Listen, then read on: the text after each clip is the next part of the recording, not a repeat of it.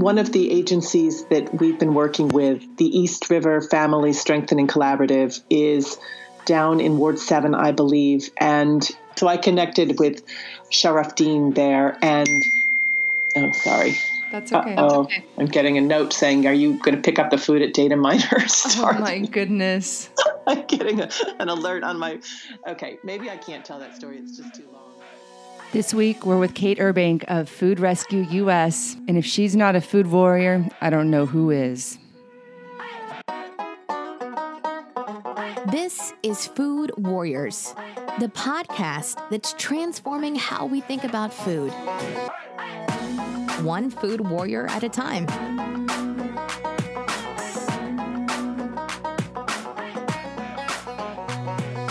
With your host, the Foodie Alchemist.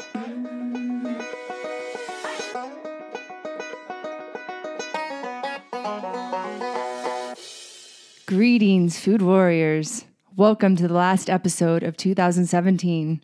I am super excited to be introducing you to Kate Urbank of Food Rescue US. She is the site director for Washington, D.C., which is where this show is airing from. And also, truth be told, Kate is my food waste warrior BFF.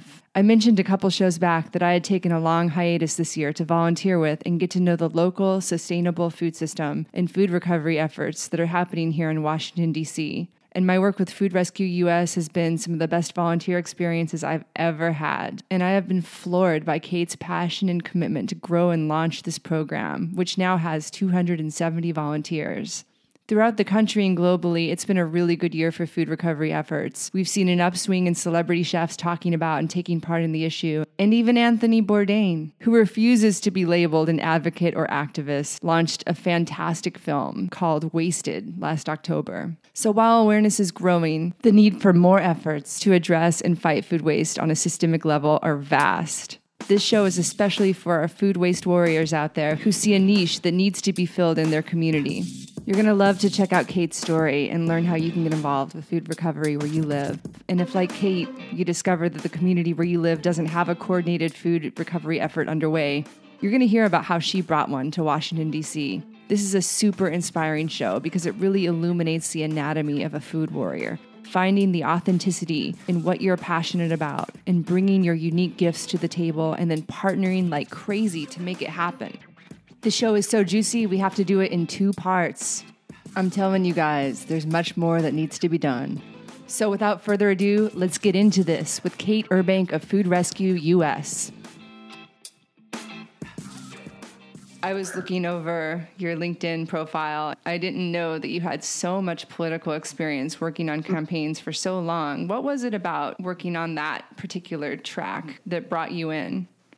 my campaign work started when I moved to Connecticut and had two children in middle school and was looking for a way to get involved in my community. And uh, a friend of a friend was running for state senate. Um, I like to say to people if you move to a new town or city, and if you have political views that are rather strong, if you connect with people who um, are in that party or that belief system, you immediately have like minded people around you that are good to mine for friends. So I started off in politics as a way to kind of get involved with my community. And I found that I took on the role of coordinator more so than a policy person on my uh, political campaign work. I was the one who encouraged and cajoled and convinced people to make phone calls and to go canvassing. And I worked with the candidates and kind of gave a level of coordination and competency that soon became rather important and valuable. And then you just went from one campaign to the next.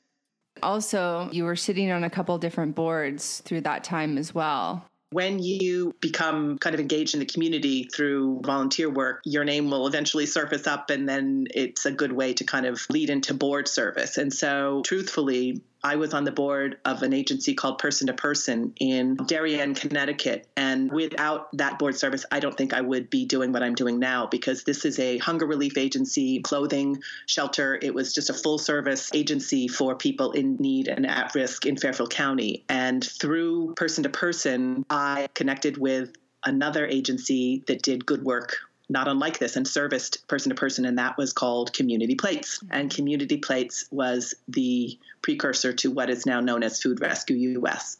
And then also, you were involved in the Rape Crisis Center.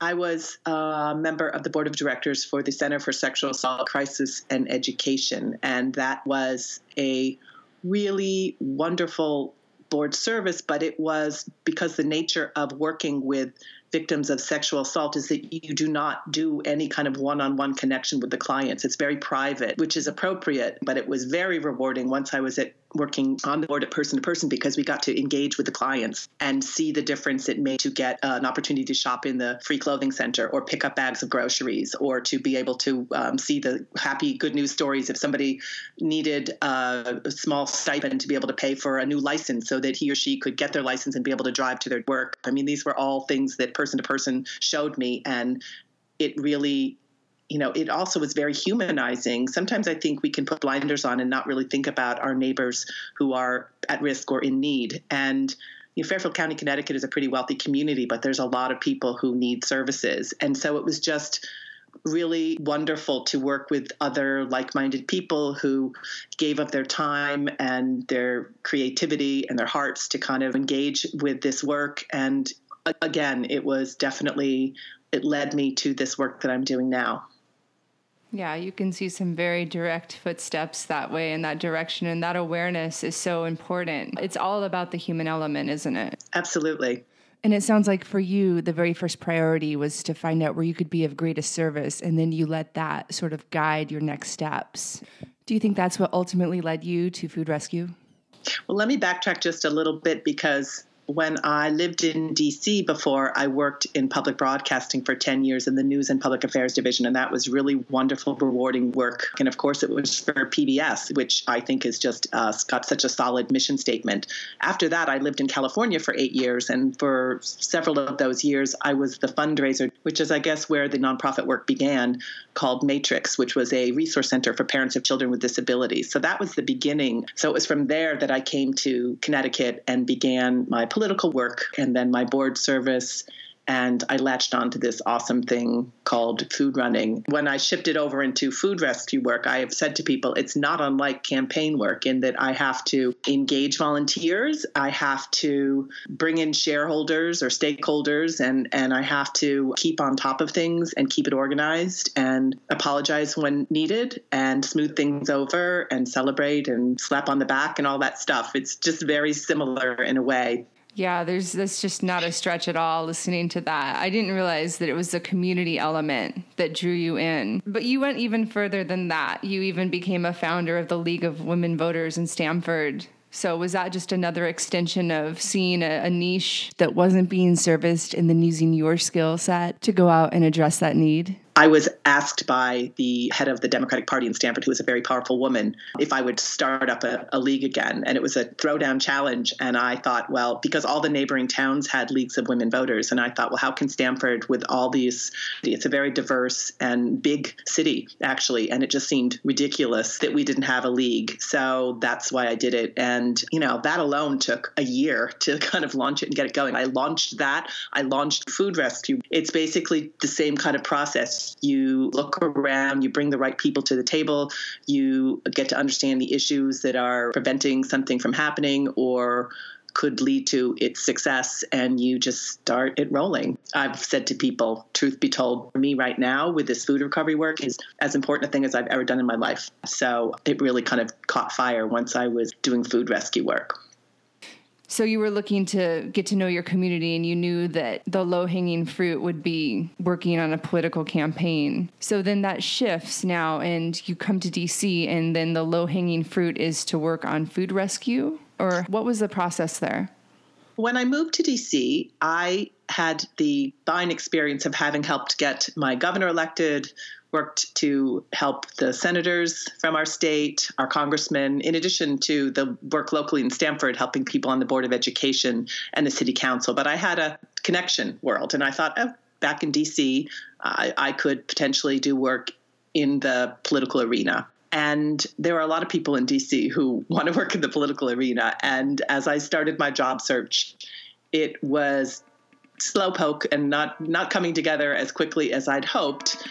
I was getting resumes out. I was broadening my notion of what I could do and looking at my skill set. And okay, guys, this has got to sound familiar. You've been there. I've been there.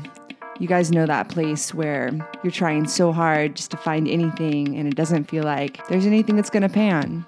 You feel crappy. This is what's really wonderful about Kate's story. She was able to have a breakthrough because she had a resilient part of her character that immediately started looking for ways to make her feel better. Honestly, one day I said, okay, I gotta do something that makes me feel good and happy. And I said, let me do some food rescue work. There must be a food runner program. It didn't even occur to me that there wasn't one. I just Googled and I was looking for the program here in DC and I couldn't find one. And I hope that that's very strange. There's some amazing agencies here who do phenomenal work for the food insecure, but I thought I just don't see that volunteer element and the app, which the app is so cool because that's what allows people to do the food runs without a lot of oversight from a volunteer coordinator. And it's just the key to the whole success, honestly, is when the app works. So, with that underway, I pitched to Connecticut. I called up to the Community Plates team and I said, Do you all remember me? I was one of those very enthusiastic runners, and now I live in DC. And what do you think about starting a food recovery program, a community plates here in DC? And it was kind of interesting because Kevin Mullins, who's the executive director, sometimes I have a LinkedIn profile and I think, well, I don't know really what good it might do. But Kevin called me. He goes, You know, I just looked at your LinkedIn profile and I thought, wow, you have all the skill sets that we need to be the food runner. Plus, you did it yourself. So it was kind of one of those moments where I thought, well, all this resume toiling, etc. All I had to do ultimately was have somebody take a peek at my LinkedIn, and he was quickly encouraging. But there was definitely a lot more to it than that. And part of the background that Kate had in all of this work, doing political work and sitting on boards, prepared her a lot. And the first thing she knew she had to do was actually dig into the area, dig into the new city, see what the needs are, see what organizations are in place, and determine if this was really going to fly. The way that I was able to confirm, because here I am in a new city, a familiar city, but a new city, and trying to figure out if I was correct with my assumption that there was no food runner program like Community Plates. And by doing um, some outreach, I was connected to somebody who said, You should speak to Josh Singer, who's the individual who heads up something called the DC Food Recovery Working Group. And so I met with Josh and I laid it out for him and said, You know, this is my idea. I'd like to start a food runner program. Is there such a thing? And he said, In fact, the Food Recovery Working Group was hoping to identify a food runner program like ours. So it was kind of a wonderful way for me to confirm my suspicion that there was nothing like this. So with that said, that's when I placed the call up to Kevin Mullins and said, listen, they are looking for a program here in DC. I have the excitement and passion to get it started.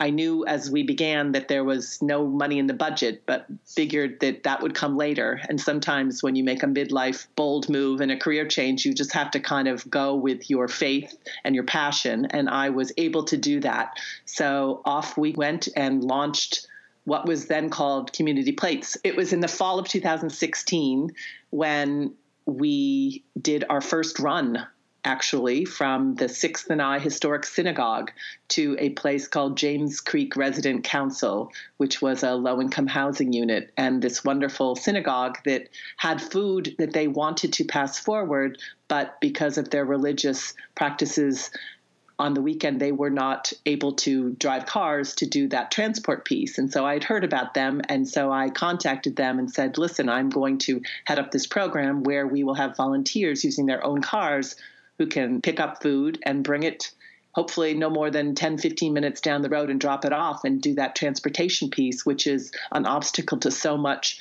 so much well-intentioned food donation. And so with that they were our first signups. I put it in the app. An amazing couple, Christine and David, signed up to do that run. I was astonished when I actually saw it working. I, I have to ask them how they found out about community plates because it was really very quietly word of mouth. I can barely even remember the origins, how it somehow mushroomed into the fact that we now have 270 volunteers signed up. So that's in just over a year, which is kind of a, a big deal. Oh, that's incredible.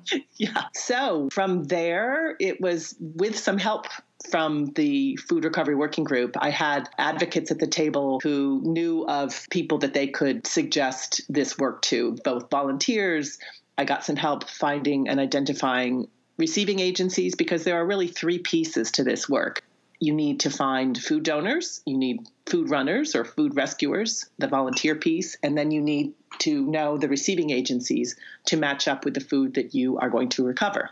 And what you really have to do is find those three parts in equal measure because it's a balancing act. If you have too many volunteers and they look in the app and there's not enough runs, they might kind of tire of it and and tune out. If I have too many too much food and not enough runners, what happens is basically what happened when I started. I did the vast majority of the runs. So, in the beginning when you were taking on as community plates in that transition into Food Rescue US, how many runs do you think that you were averaging per week? Oh my goodness. Oh. You know, it started slowly. There's no question it started slowly, but I would say, I think from the beginning, I've probably done about 125 runs. I would oftentimes do a couple a day and um, some on weekends. It's almost a blur at this point you have 270 new volunteers as as of December 2017 and hopefully people down the road that hear this show will have grown even more. But even so you're still doing runs on a weekly basis at least right? How many runs do you think you're doing per week now? Oh, probably two or three.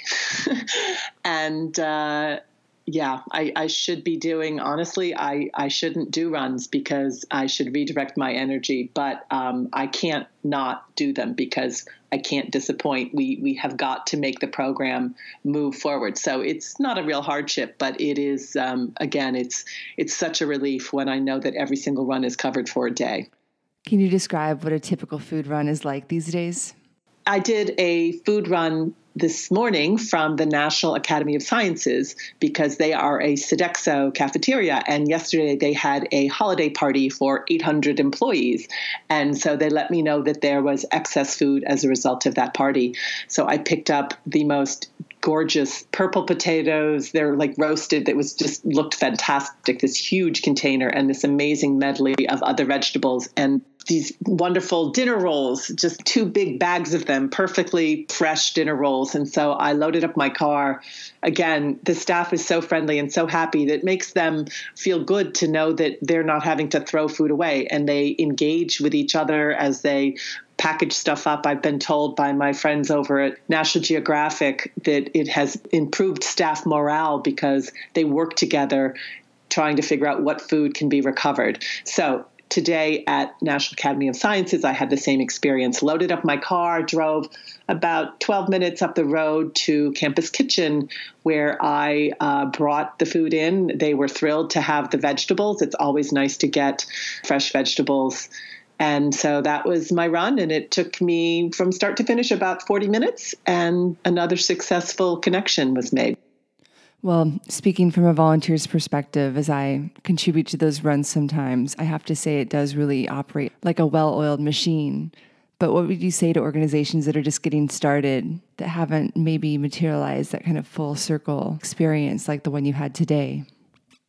I like to say to people, I had to fake it till I made it. It had to be something before it was something. So I had to make it something before it was really something. And so that was basically me with my GPS in my 2008 Subaru Outback driving all around the city doing food runs whenever there was food. I had occasional help from some of my early volunteers who I cherish my friend John, my friend Christine, my friend David. Um, that list has grown quite a bit now, but in the beginning, I had some solid help from probably less than 10 people. But when I signed on, I knew that I was going to have to do a lot of the runs myself, and I did. But all of that groundwork, I think, is what made this program successful because I got to meet in, in person the food donors and I met in person the agency heads and developed relationships with them. And so much of this, I think, is that human connection to be able to know each other by name and by face. And so once I started to get it up and running, there actually something a little bit of a curveball happened, and I knew it was happening, but Food Rescue US was identified as the new name for the agency. So here we started in the fall of 2016, and by January of 2017, we had a brand new app and a brand new name. So that was kind of why we called it a, a soft rollout in the early days because it didn't seem to make a lot of sense to go too deep in publicizing this new agency in town when we knew we were going to change the name and we knew we were going to get a whole new app. So once we um, launched again in January of 17, I learned the new app, which was much more involved much more technical, has great capacity for reports, and um, it, it, does a lot more than the original app did. But I'd become quite fond of the first app, so I had to learn the new app. And then it was about rebranding all of a sudden. And I got invited to speak on a couple of panels. Word was getting out that there was this technology piece, which I think is what people find so interesting. People come at this whether it's they're passionate about curbing food waste or they're passionate about feeding hungry people or they're intrigued by technology. And what Food Rescue US does is it engages all three of those subject matters. So I had a couple panel discussions where I was invited, which was really, really lovely to be at the table with other well known agencies in the city. And then word just got out and got out. And then we started to mushroom a little bit. Can you describe some of the key partnerships that came into play that really helped bring Food Rescue DC into fruition? One of the keys to getting the word out about this agency was I attended a DC Food Policy Council meeting and I was in the audience as part of the discussion was what to do about that transportation piece when it came to food recovery. And I thought, oh my goodness, this is my opportunity to raise my hand and stand up and say, I have a solution. And I did. And Spike Mendelsohn, who's the chairman called on me and I introduced myself and I said, So I represent, at the time it was still Community Plates, and we are that missing link. We provide volunteers who run the food from the donor to the receiving agency, and it's all based around an app. And it's a successful program that was launched up in Fairfield County, Connecticut in 2011. We exist in Cincinnati, Columbus, New Orleans, Albuquerque, and now we're going to launch in DC. And with that, I began a conversation with Spike Mendelsohn and met up with him. And he is a person who's a restaurateur of great note here in the city and a celebrity chef across the country. And he was very supportive and very interested in how he could personally help uh, promote the idea of food rescue.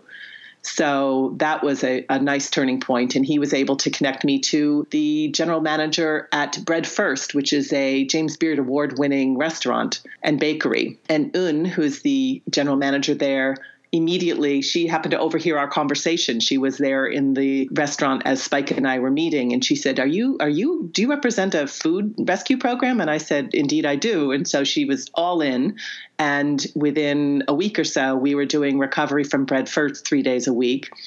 And within some time we realized that We the Pizza which is spike's restaurant had this gorgeous excess gourmet pizza every single night that they were in a way having to toss because there was no way to there was no vehicle to get it transported anywhere and it was going to waste. And that was painful for the people that were throwing it away every day. And so we started doing food recovery from 7 days a week which is amazing.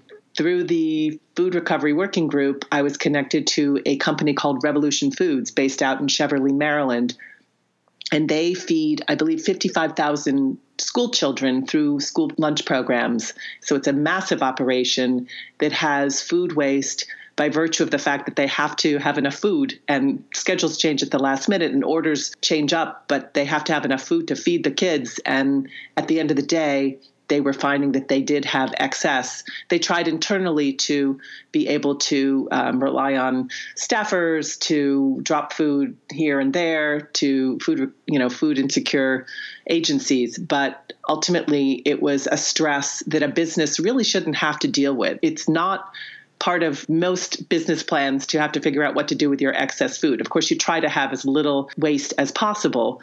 But when I connected with Alicia Grogan at Revolution Foods, she was so excited to think that perhaps Food Rescue US could be the solution that they were looking for. And in fact, it has been. And we now go to Cheverly four days a week and recover vast amounts of remarkable food. Sometimes it's boxes of fresh pears, sometimes it's snack packs, yogurts, it's salads, wraps, hamburgers, pans of peas and beans.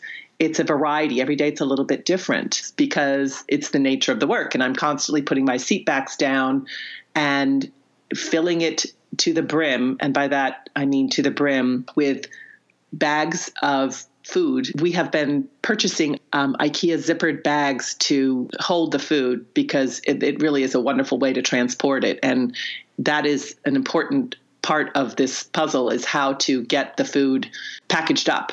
So oftentimes I have to rely on my side view mirrors because the food it takes up to the brim of my car to the roof. That was my run for a while going from right. Revolution Foods and the drop off point was changed to some so others might eat S O M E.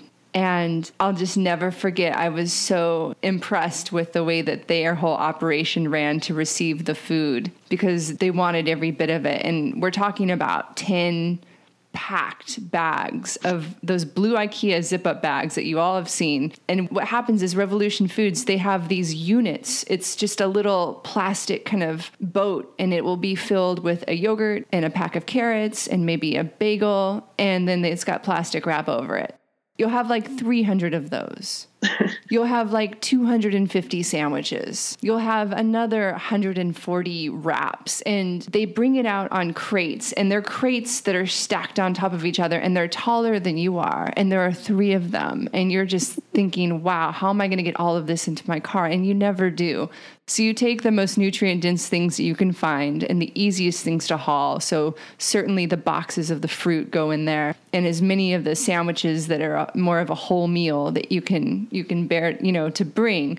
And for me, the same thing. I've got my child seat filled with units of sandwiches.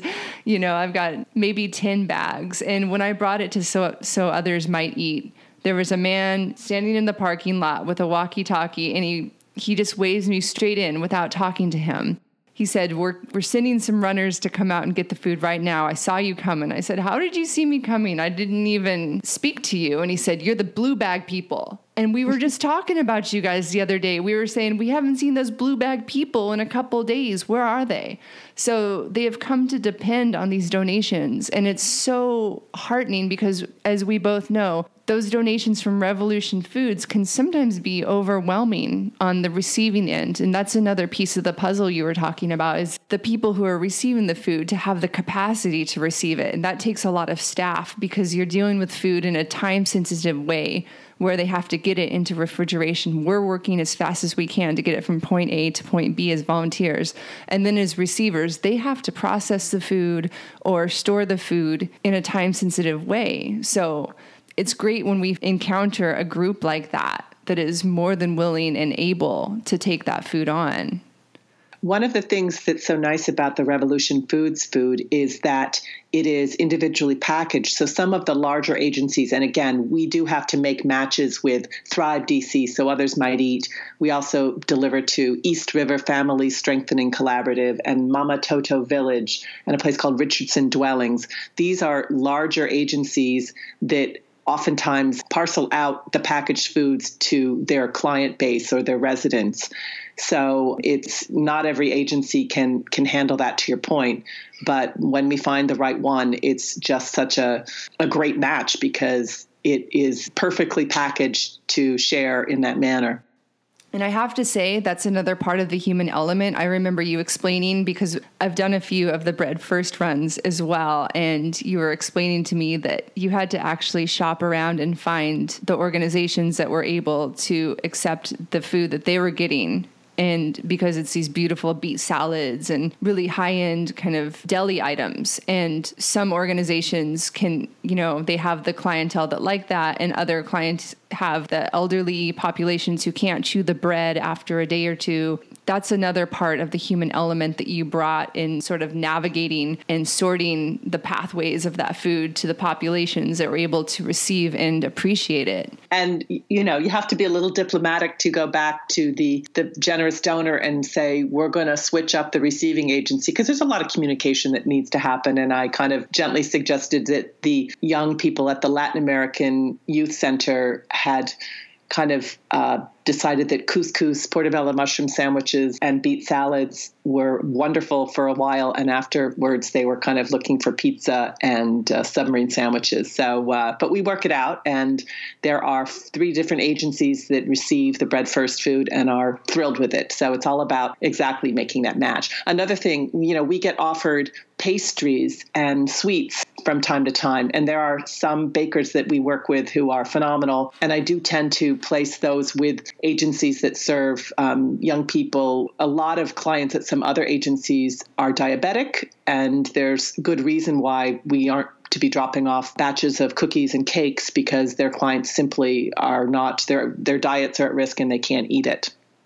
And then you also have a gleaning program or you do gleaning from time to time, which ensures that produce from farms is being recovered and brought, like these nutrient dense foods that are being left fallow in the fields because they can't be harvested or there's too much of it.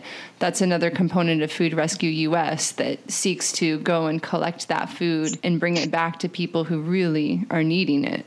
Well, it's interesting. The term gleaning, not everybody knows what that means, and, and I actually didn't myself. You can glean. but farm. hey, this Food Warriors audience knows what gleaning is, right? Remember episode three with Stiles Najak of Orange County, New York, and the Glean Mobile? If you want to get a quick overview of what gleaning is, you can check out the short show of episode three. Or you can go for the deep dive and head right to the full episode to hear some of the stories and experiences, as well as the nitty gritty on gleaning, as told by Stiles Najak. Right here, we're going to wrap up part one of our interview with Kate Urbank. Okay, food warriors, I want to thank you for tuning in and turning on today. Big thanks to Kate for sharing her time and expertise. And for our astute listeners out there, I would be remiss if I didn't address that the first half of the show did contain some audio glitches where Kate's voice might have sounded a little bit robot esque. That was due to a podcasting rookie move on my part with the recording software. I assure you, Kate is 100% human, no Android parts. Though now that I mention it, I do have to humor the food recovery potential in dispatching a band of Kate Urbank, Kate androids across the country. We do simply need more people like Kate if we really want to bring the solution to this problem to full scale. And that's where you can come into this. Head over to foodrescue.us and register. You can sign up there as a volunteer food runner, or if you're an establishment with consistent excess food to donate, you can sign up to become a food donor. Finally, if you're part of an organization or agency looking to receive food donations, you can register in the app from their website as well. Go ahead and register yourself, download the app, and you'll be well on your way to some of the most rewarding and efficient volunteer work that's to be had, I assure you, you guys. Hashtag New Year's Resolutions 2018. Emphasis on solutions. All right, be sure to follow up next week for part two with Kate. I'm Jamie Rothbard. I am the foodie alchemist. And as we close up 2017, I'm thinking forward and looking at food as the force that unites our bodies, our people, and our planet. Cheers.